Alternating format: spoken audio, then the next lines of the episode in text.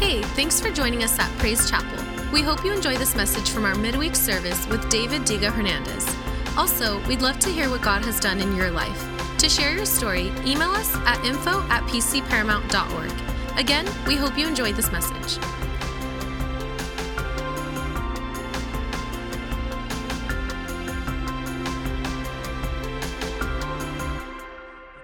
uh, I want to talk to you about worship.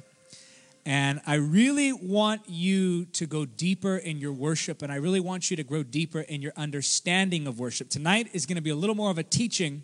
I'm not really going to do an altar call tonight. What was on my heart to do tonight is after I talk about worship, what better way to respond than to worship? And so that's what we're going to be doing tonight.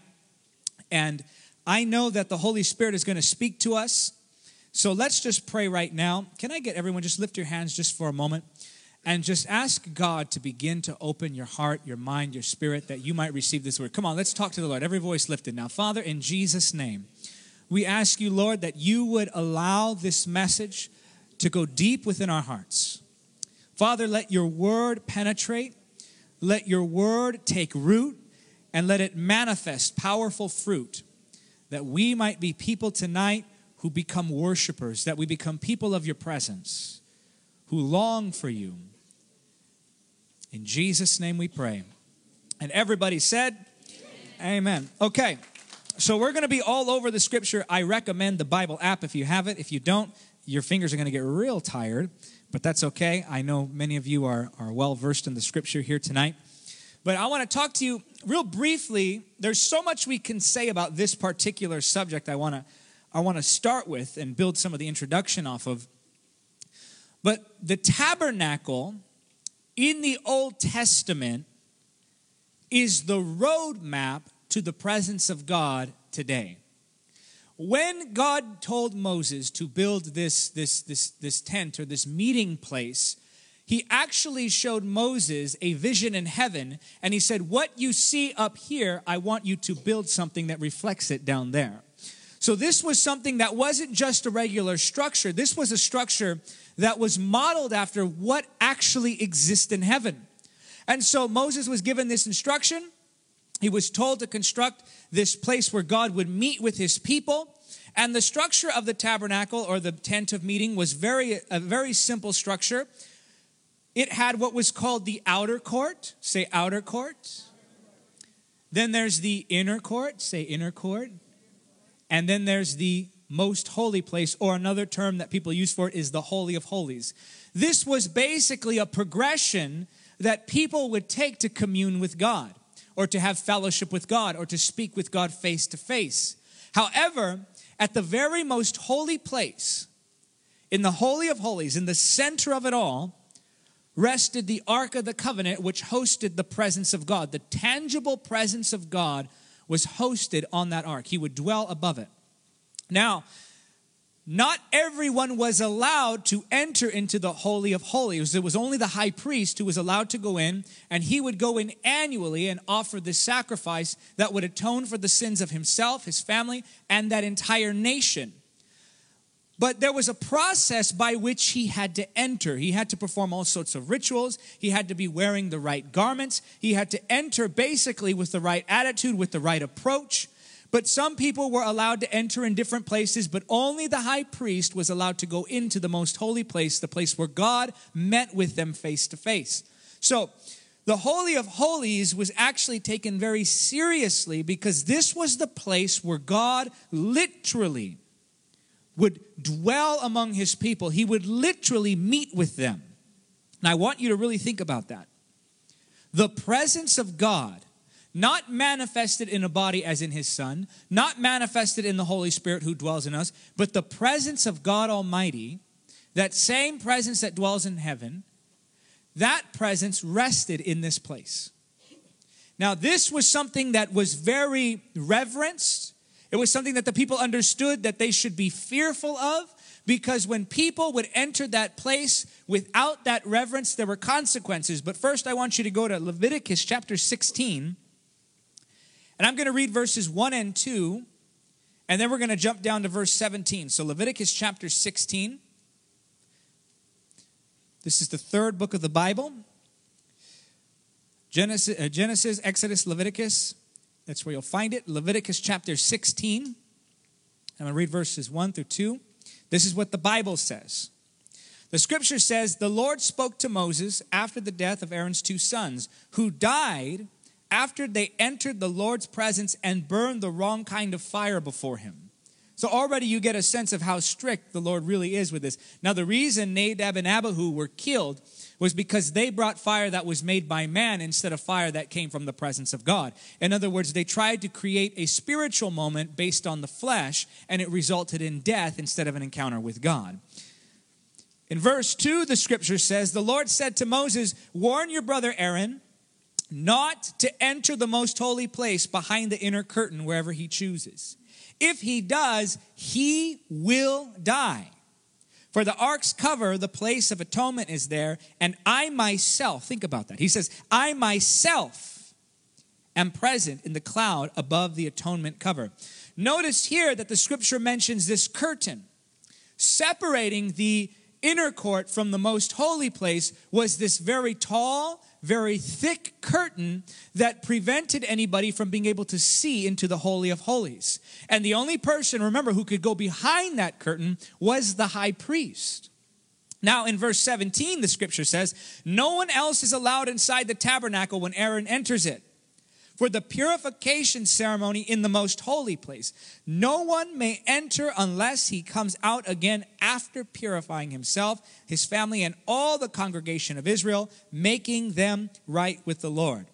Now, the people who went and touched the Ark of the Covenant, the people who were careless with that presence, actually faced severe consequences. If you look in 1 Samuel chapter 6, in verse 19, the scripture says, But the Lord killed 70 men Think about that. The Lord killed 70 men from Beth Shemesh because they looked into the ark of the Lord. Just by looking, they were killed. And the people mourned greatly because of what the Lord had done. 2 Samuel chapter 6, verses 5 through 6, going up uh, at the top of the chapter now. Listen to this. The Bible says, beginning verse 5, Meanwhile, David and all the house of Israel were celebrating before the Lord with all kinds of instruments made of fir wood, and with lyres and harps, tambourines, castanets, and cymbals. Now, I want you to think about this here. This is a celebratory moment. They're worshiping, they're enjoying the presence of God. There's the Ark of the Covenant, They're, the presence of God is before them. They have all of the instruments, all the people are joining in. It's a moment of joy. People are dancing around. It's much like what you see often in a church service when the power of God hits. There's jubilation, there's movement, there's energy, there's an uplifted whole atmosphere that changes. And look what the Bible says, verse 6. But when they came to the threshing floor of Nacon, Uzzah reached out toward the ark of God and took hold of it, for the oxen nearly upset it. In other words, the ark was falling over. He went to catch it. And the anger of the Lord burned against him, and God struck him down there for his irreverence.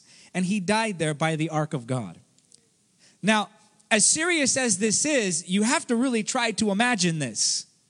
Imagine we're all dancing here, everyone's celebrating, and then someone here on the worship team, as they're singing and dancing across the stage, just drops dead. Silence would come over that room.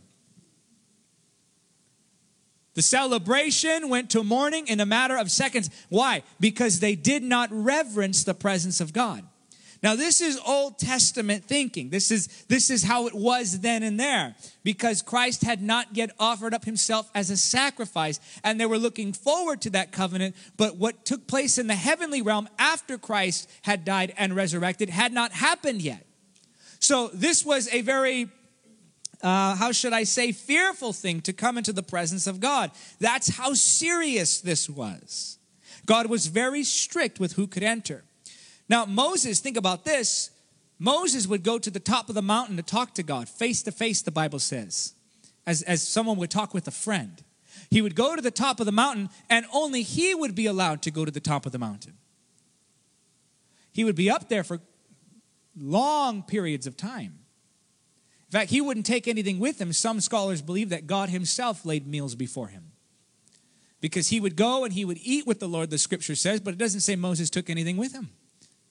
So he would have that fellowship, he would have that communion with God, but then he'd have to come back down to the mountain, uh, down to the bottom of the mountain to deal with all the rest of the people, and they weren't allowed to go up with him. But look at what the scripture says here in Mark chapter 15. Now, this is very powerful. When you understand the Old Testament thinking about the presence of God and you see that there was that separation from, from that veil that was before the ark, in other words, only, only the, the, the high priest could enter. Only certain people could move beyond that point, and they had to have a mediator to talk to God. Imagine if instead of praying, you had to come and talk to a man to talk to God on your behalf. It would be very inconvenient.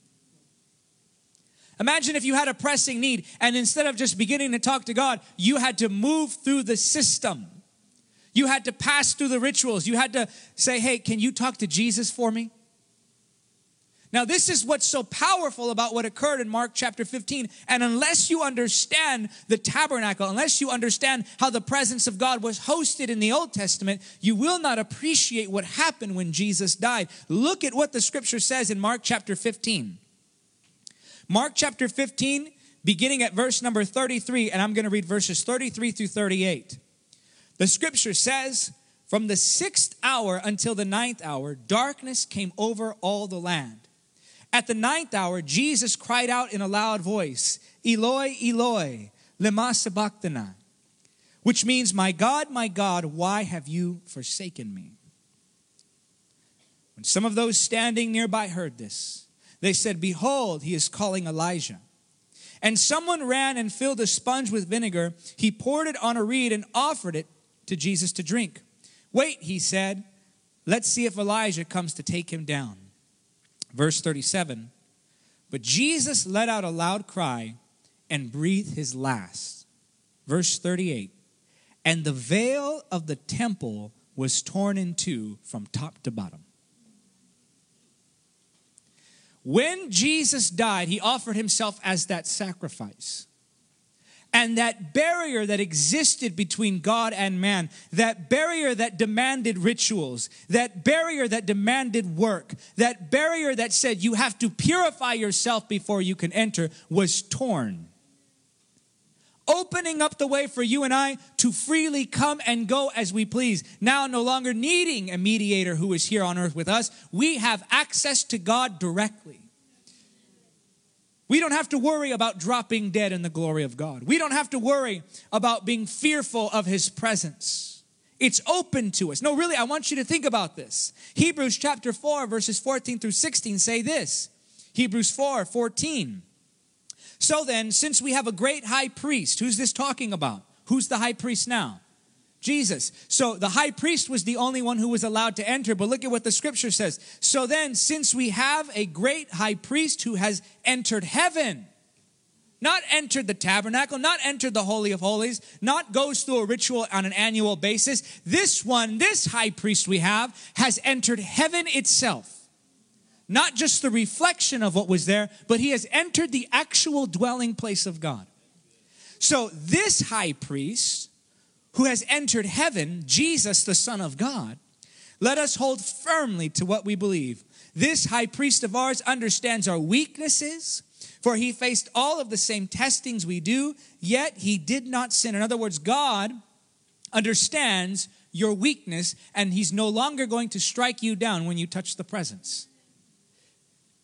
Verse 16 is very powerful. Remember in the Old Testament, picture this before we read verse 16. In the Old Testament, how did they how did they come about? It was fearful and with trembling. And the people, when, when Moses, when God had called to the nation, the people heard the voice that the mountain actually shook when God spoke from the mountaintop. And they said, We don't want to go. Why don't you go, Moses? So Moses, the only one who had that relationship, actually enters in. The scripture says that Israel knew God's actions, but Moses knew God's ways. He had that personal connection. And they would enter, when, when the ark would come, they would celebrate it. They wouldn't touch it. They would treat it real reverently. They were afraid about making a mistake in that presence. But look at what verse 16 says now. So let us come, what? Come boldly to the throne of our gracious God. Now, what's going to happen to us when we go there? There, we will receive his mercy and we will find grace to help us when we need it most. So, in a time when they would enter the presence of God and they understood that it could mean death, they could not possibly comprehend the access that you and I have. Now, this is why I find it so unbelievably frustrating. This is why I find it shocking, really, that believers who understand just exactly what the presence of God is, believers who understand this access that we have been given, believers who understand that it is a privilege to enter into the presence of God, it amazes me to see people standing there and staring when we have the presence of God here with us.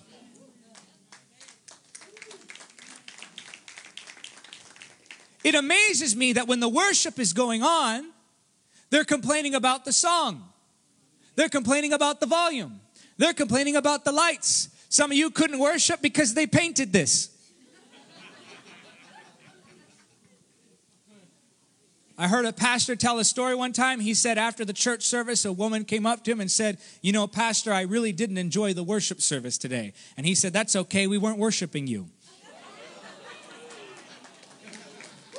it amazes me that here in the presence of God, where that glory rests with us, where the power of God is present, that we can just stand there.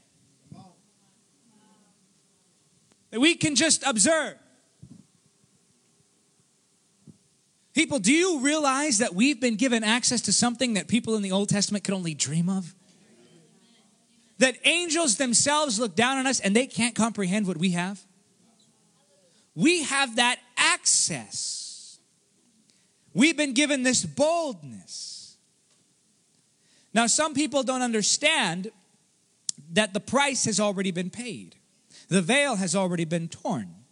So they, they, they'll come into worship. There are several things that will disrupt someone from their worship. One of the things, first of all, is distraction. They come in, they see all these things. The other thing is they think it's about them. They think it's about their breakthrough. You realize that worship is not at all, has nothing to do with your breakthrough? I, find it interesting that people will attend worship services or come to a worship service with the intent of, I'm going to receive this during the worship. Now, there's nothing wrong with expecting God to move in your life when His presence is here, but you have to understand that worship itself is never about you. You see, we don't worship God based upon our circumstances. If we worship God based upon our circumstances, then when we were going through trials, He wouldn't be worthy. But you see, God is worthy of your worship even when you're facing hell. God is worthy of your worship even when you don't understand the season that you're in.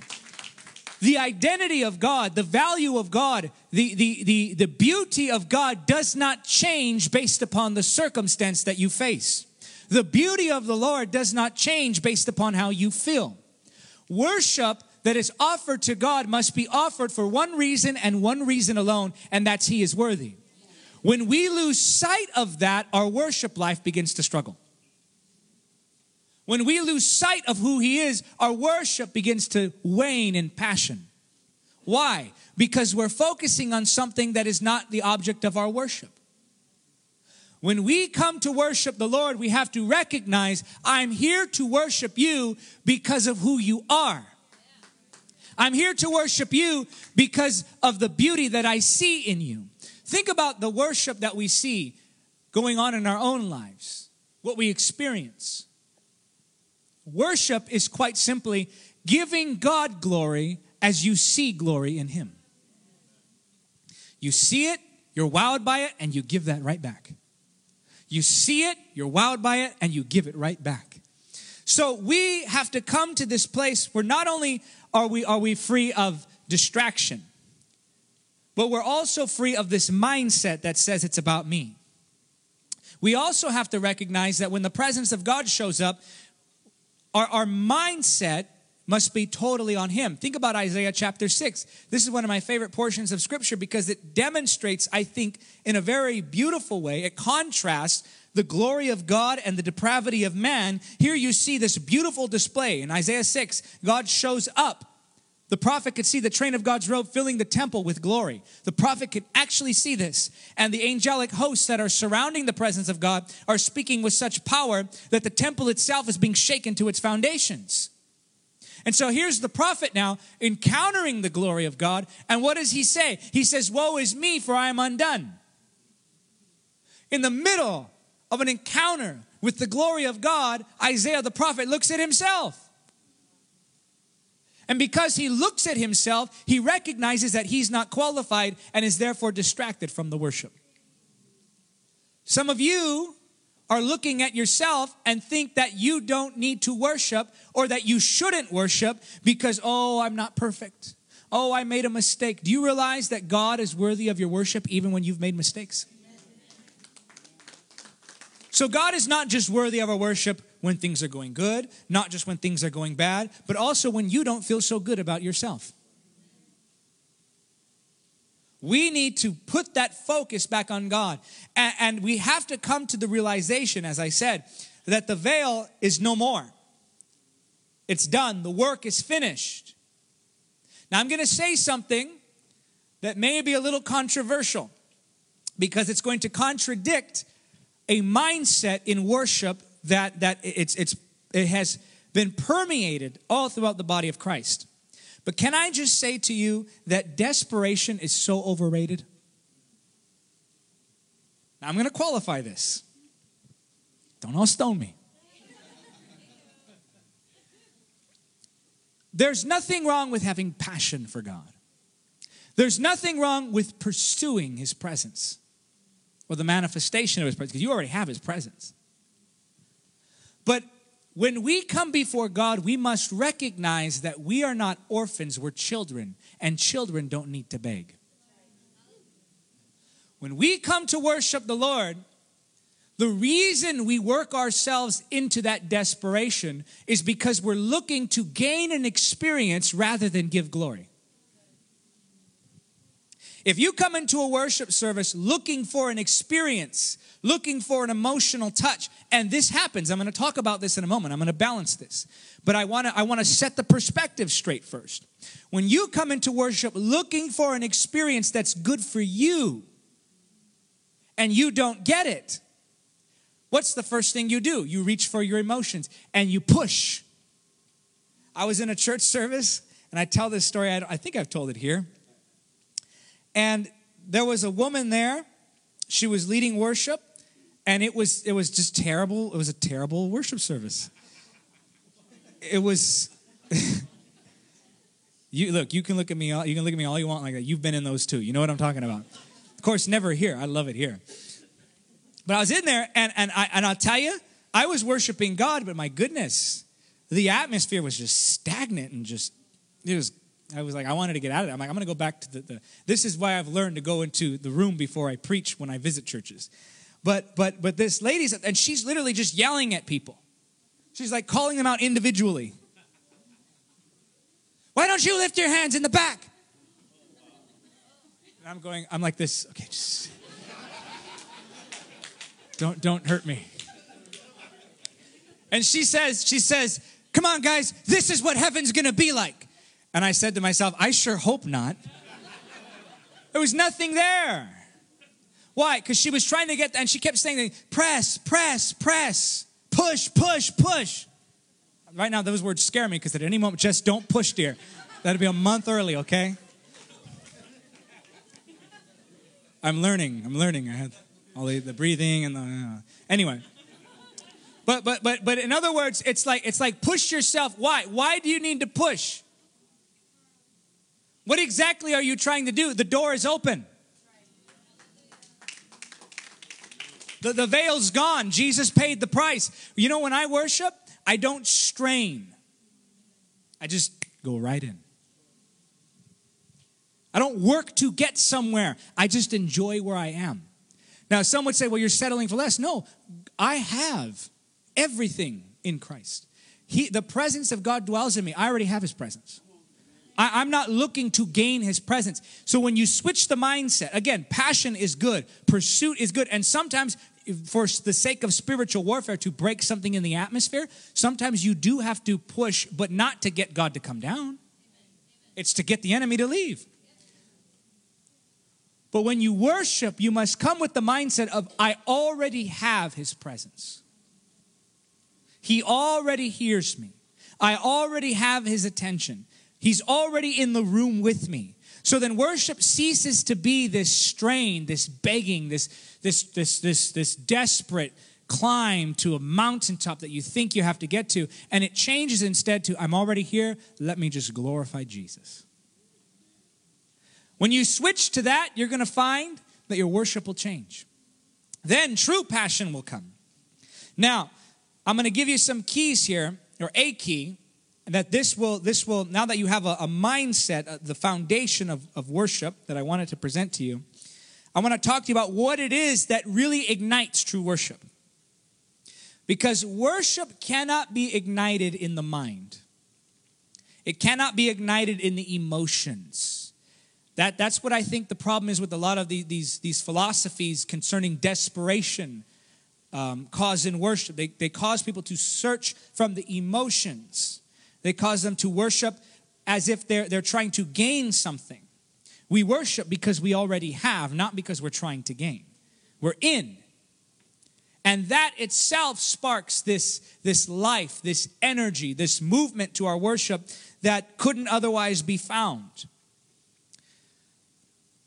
All worship begins as a revelation of God. You can't be in awe of something that you don't know. All true worship begins as revelation. In other words, first something is revealed to you. And when that side of God is revealed to you, then you begin to worship. That's why some people could just sit there in the service because they haven't seen God. And even if you could, by coaching and forcing, get them to sing and to dance and to lift their hands, they wouldn't be worshiping, they'd be singing and dancing. Worship begins in the spirit.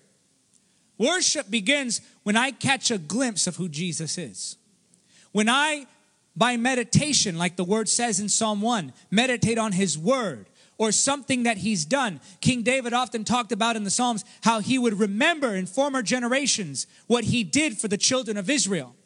And that would inspire chapters and chapters of the book of Psalms. He would talk about the former days or him showing his mighty power in the old days. And in remembering that, he would be inspired to worship. In the Old Testament, whenever they would encounter the presence of God, they would fall on their face and cry, Holy. Only when they saw him could they cry, Holy. No one was crying, Holy when God didn't show up. The angels cry, Holy because they're before the throne room of God.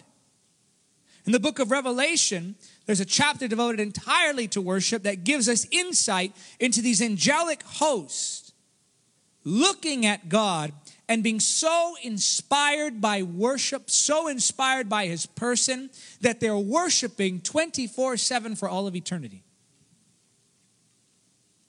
They never lose inspiration. The scripture says in John chapter 4, verse 24, For God is spirit so those who worship him must worship in spirit and in truth. What does that mean? Worship him in spirit and in truth. Well, first of all, it means it happens deep within. 1 Thessalonians 5:23 tells us you're a body, a soul, and a spirit. John chapter 7, verse 38, what does it say? Jesus says, out of your, out of your, and that word translates to inner man. Out of your inner man shall flow what? Rivers of living water. And by this, it's the scripture says he was talking about the spirit. So I worship in spirit. Worship has to begin in my spirit. It cannot begin in my emotions and it cannot begin as a physical act. It has to begin deep within my spirit. So I worship him in my spirit first and in truth. What is that? That's revelation. And who gives us that revelation? That's the Holy Spirit. Romans chapter 5, verse 5 says, And hope maketh not ashamed because the love of God is shed abroad in our hearts by the Holy Ghost, which is given unto us. The Holy Spirit causes us to burst with love. The Holy Spirit causes us to burst with revelation and with worship. When it's the Spirit, it doesn't have to be forced, it just flows. When it's the Holy Spirit, it overflows. And when you capture a revelation of who God is, when He touches your life, th- this is why, let me say this this is why new converts are better worshipers than stagnant Christians. Because they have a fresh revelation of who He is. See, you criticize them for jumping up and down, you criticize them for getting here all excited. When in fact, they have a better glimpse of Jesus than you do right now. They have a clearer picture of who He is. Now, I'm not one who gets overly excited about really anything. You won't see me jumping up and down for sports or anything like that. But when you catch me reading the Bible by myself, I'm like, oh my gosh. That's like my coffee right there. But the truth is that the new converts are able to worship. Why? Because they have a fresh revelation. I think about our brother, Robert. You're crazy enough to bring a tambourine in here. Nobody told you bring a tambourine. But you brought a tambourine. Why? Because you're excited. Because you worship God. Because there's some there's something in there that you're saying you're, you don't know how else to do it, but you're like, I got to express this every which way. Let me. I'm going to go celebrate the presence of God. I'm going to go celebrate who God is. He brings his tambourine. Oh, you knew I was going there. I got our brother Julio. Imagine that worship whistle in the morning there. Just don't worship near me in the morning, and I'll be good. But he bring he comes in here, he's excited. Now I'm not saying bring chaos here. God's a God of order, okay? There's at some point, you know, I actually had in Santa Cruz, there was this hippie in the middle of this worship service. Remember this, Steve? In the middle of the worship service, I'm worshiping God, and we're, we're just enjoying the presence. I don't know why you didn't stop him. you were, oh, you couldn't see him. You, were behind me too. And this hippie comes on and just starts doing these weird, like, man, when I say I yelled at that guy, I don't think he's a hippie anymore. I think he, I think he converted. No, but he came and he disrupted the service. I'm not saying that. What I am saying is, is the enthusiasm has to be there. But in order for there to be enthusiasm, in order for there to be true joy, in order for there to be this, this, this bursting over, this, this overflow of the presence of God in your life, you have to have a revelation. Now, I've seen many wonderful worship leaders. We have great worship leaders here. I've been, I've been all around the world and I've ministered alongside some of the, the what the world would consider the greatest worship leaders. They have excellent voices and they have wonderful skills to play instruments and they have big bands and they have, you know, the, the music all rehearsed and the sound dialed in just so. And while I respect those ministries and while I honor those ministries, I want to make it very clear to you that nobody can lead worship like the Holy Spirit.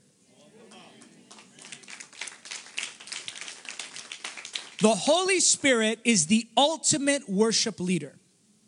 And when he is leading you in worship, what he's doing is he's he's shedding that love of God abroad in your heart. Remember Romans 5 5. He's bringing you the truth that inspires your spirit to burst overflowing with worship. Now, I don't really sing as good as Omar or Stephen. I'm, I'm subpar compared to you two. But what, what they'll tell you and what I can tell you, and they know this just as well as I do, is that if I were to just sing, no good. But this is why people come to the meetings flying 14 hours to be in one service. Because when I sing, I just forget the people. Like, you don't exist to me at all. And I'm just worshiping. And that same presence that visits me in my room when I'm just worshiping alone is what fills the meeting when I'm worshiping on stage. Why? Because it's led by the Holy Spirit. It's led by his voice. He's the one inspiring that. John chapter 16, verses 13 through 14 say, I told you we'd have a lot of scripture. He says, okay, this is more than some of you have read all year. So this is good. It's true. Read the statistics, it's sad. John 16, 13 and 14 say, Howbeit, when he, the Spirit of truth, is come, he will guide you into all truth. For he shall not speak of himself, but whatsoever he shall hear, that shall he speak, and he will show you things to come. Verse 14, he shall glorify me. For he shall receive of mine and shall show it unto you. The Holy Spirit's job is to glorify Jesus, to make Jesus real, to bring forth that revelation. Worship is adoration. it's praise. It's simply a celebration of God. Now, you've heard it said that worship is not just a slow song, it's a lifestyle. But I want to emphasize this to you as well. Worship is not just a lifestyle, it's a moment. It's a moment that we set aside for God to, to consecrate ourselves and sing. You know, there is something very spiritual about singing. There is something very spiritual about music. In the Old Testament, some of the prophets wouldn't even prophesy unless they had the lyre and the harp. Why? Because music opens the soul. This is why it's important you're not listening to garbage because that music moves you, it opens your soul. Ask yourself what's being dumped in. Worship the skillful, the scripture says in Psalms, play, him, play skillfully for him. This is why some of you aren't allowed on the worship team because it says skillfully. We bring you our best, Lord. It's true. But it says skillfully. But it's true because music has the power to open your soul. It has the power to move you. So imagine we're singing in the presence of God, the music is playing, it's anointed by the Spirit, and it opens the soul. And then we begin to worship straight from the Spirit right through our mouth. When the soul is removed, it's just spirit to the mouth. And then it goes before God as praise and as worship and as adoration. And it just pours out of us. Why? Because the Holy Spirit is reminding you of what Jesus did for you. The Holy Spirit is reminding you of where you would have been had He not rescued you. The Holy Spirit reminds you of the addictions and of the sin and of the torment and to the turmoil and all of the chaos that you used to be in. And it reminds you how God picked you up and took you out of that. The Holy Spirit reminds you of how gracious God is, how loving He is, how mighty He is, how powerful He is, how, how just absolutely merciful He is. He's absolute perfection. And when you're worshiping, the Holy Spirit is bringing this about. He will glorify me. He will glorify me. He's showing you. And therefore, you're worshiping based upon what the Holy Spirit is showing you. Yes, worship is a lifestyle, but it's also a moment where we consciously set aside time to lift the name of the Lord through song and other means of expression. Your breakthrough is only incidental. Bible says where the spirit of the Lord is there is liberty. We're going to read one last portion of scripture and then I'm going to be done. Bible says where the spirit of the Lord is there is liberty. So you don't have to worry about asking for anything. You just need to get him to come near. If you could just get him, you get it all. So I'm not worried about my breakthrough. I'm not worried about what I went through. Yes, you can expect that those things will be touched on. You get in a fight on the way here, you better expect that by the end of worship, you're going to be holding your wife's hand. Very hard to worship without that, right? But when we worship, we're entering into something. Powerful man of God told me this. He said, Praise brings God into your world, but worship takes you into His. It's the escape. King David said, You're my refuge, you're my strength, you're my hiding place. It's a place where you can go and just worship Him. Worship is inspired by the Word with the Spirit. And then the word brings worship. You worship, you see more. It goes back to the word. And it's this cycle that never ends, but it just intensifies more and more. And you go deeper into the presence of God. And as we worship, we're transformed. We become like Moses, who began to glow, or Stephen the martyr, who began to glow. This is why the scripture calls David a man after God's own heart. He was a worshiper. That's why God liked him so much. Now I'm going to read one last portion of scripture and then we're going to worship. Amen? Is this blessing you tonight? Second Corinthians chapter 3, verse 12. Now that we've read everything we've read, this really ties it all together. This one portion of scripture, I love the way it ties all these truths together. Since this new way, that's first, 2 Corinthians chapter 3, 2 Corinthians 3, beginning at verse 12. Since this new way gives us such confidence, and if you don't have the scripture, just close your eyes and listen. Since this new way gives us such confidence, we can be very bold. We are not like Moses, who put a veil over his face so the people of Israel would not see the glory, even though it was destined to fade away. But the people's minds were hardened, and to this day, whenever the old covenant is being read, the same veil covers their minds, so they cannot understand the truth. And this veil can be removed only by believing in Christ. Verse 15 of 2 Corinthians chapter 3. Yes, even today, when they read Moses' writings, their hearts are covered with that veil. And they do not understand. Now, this is where this is one of the most powerful scriptures I love this portion of scripture. But whenever someone turns to the Lord, the veil is taken away. For the Lord is the Spirit, and wherever the Spirit of the Lord is, there is freedom. So, all of us who have had that veil removed can see and reflect the glory of the Lord. You can see it and you reflect it.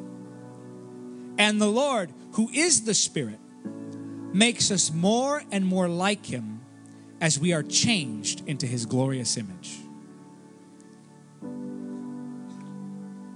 Veil has been open, and as we worship the Lord, there's this connection that is made.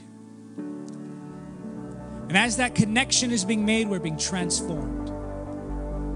So, what do you do when you're struggling in your worship? What do you do when you feel dry and you feel weary and the passion is gone? You simply close your eyes, stop begging, stop trying to fight your way in. Close your eyes and lift your hands and think about who Jesus is. Hey, thanks for listening to this week's message from Praise Chapel Paramount. If you want to stay connected, follow us online with Facebook and Instagram at PC Paramount, or visit our website at praisechapelparamount.com.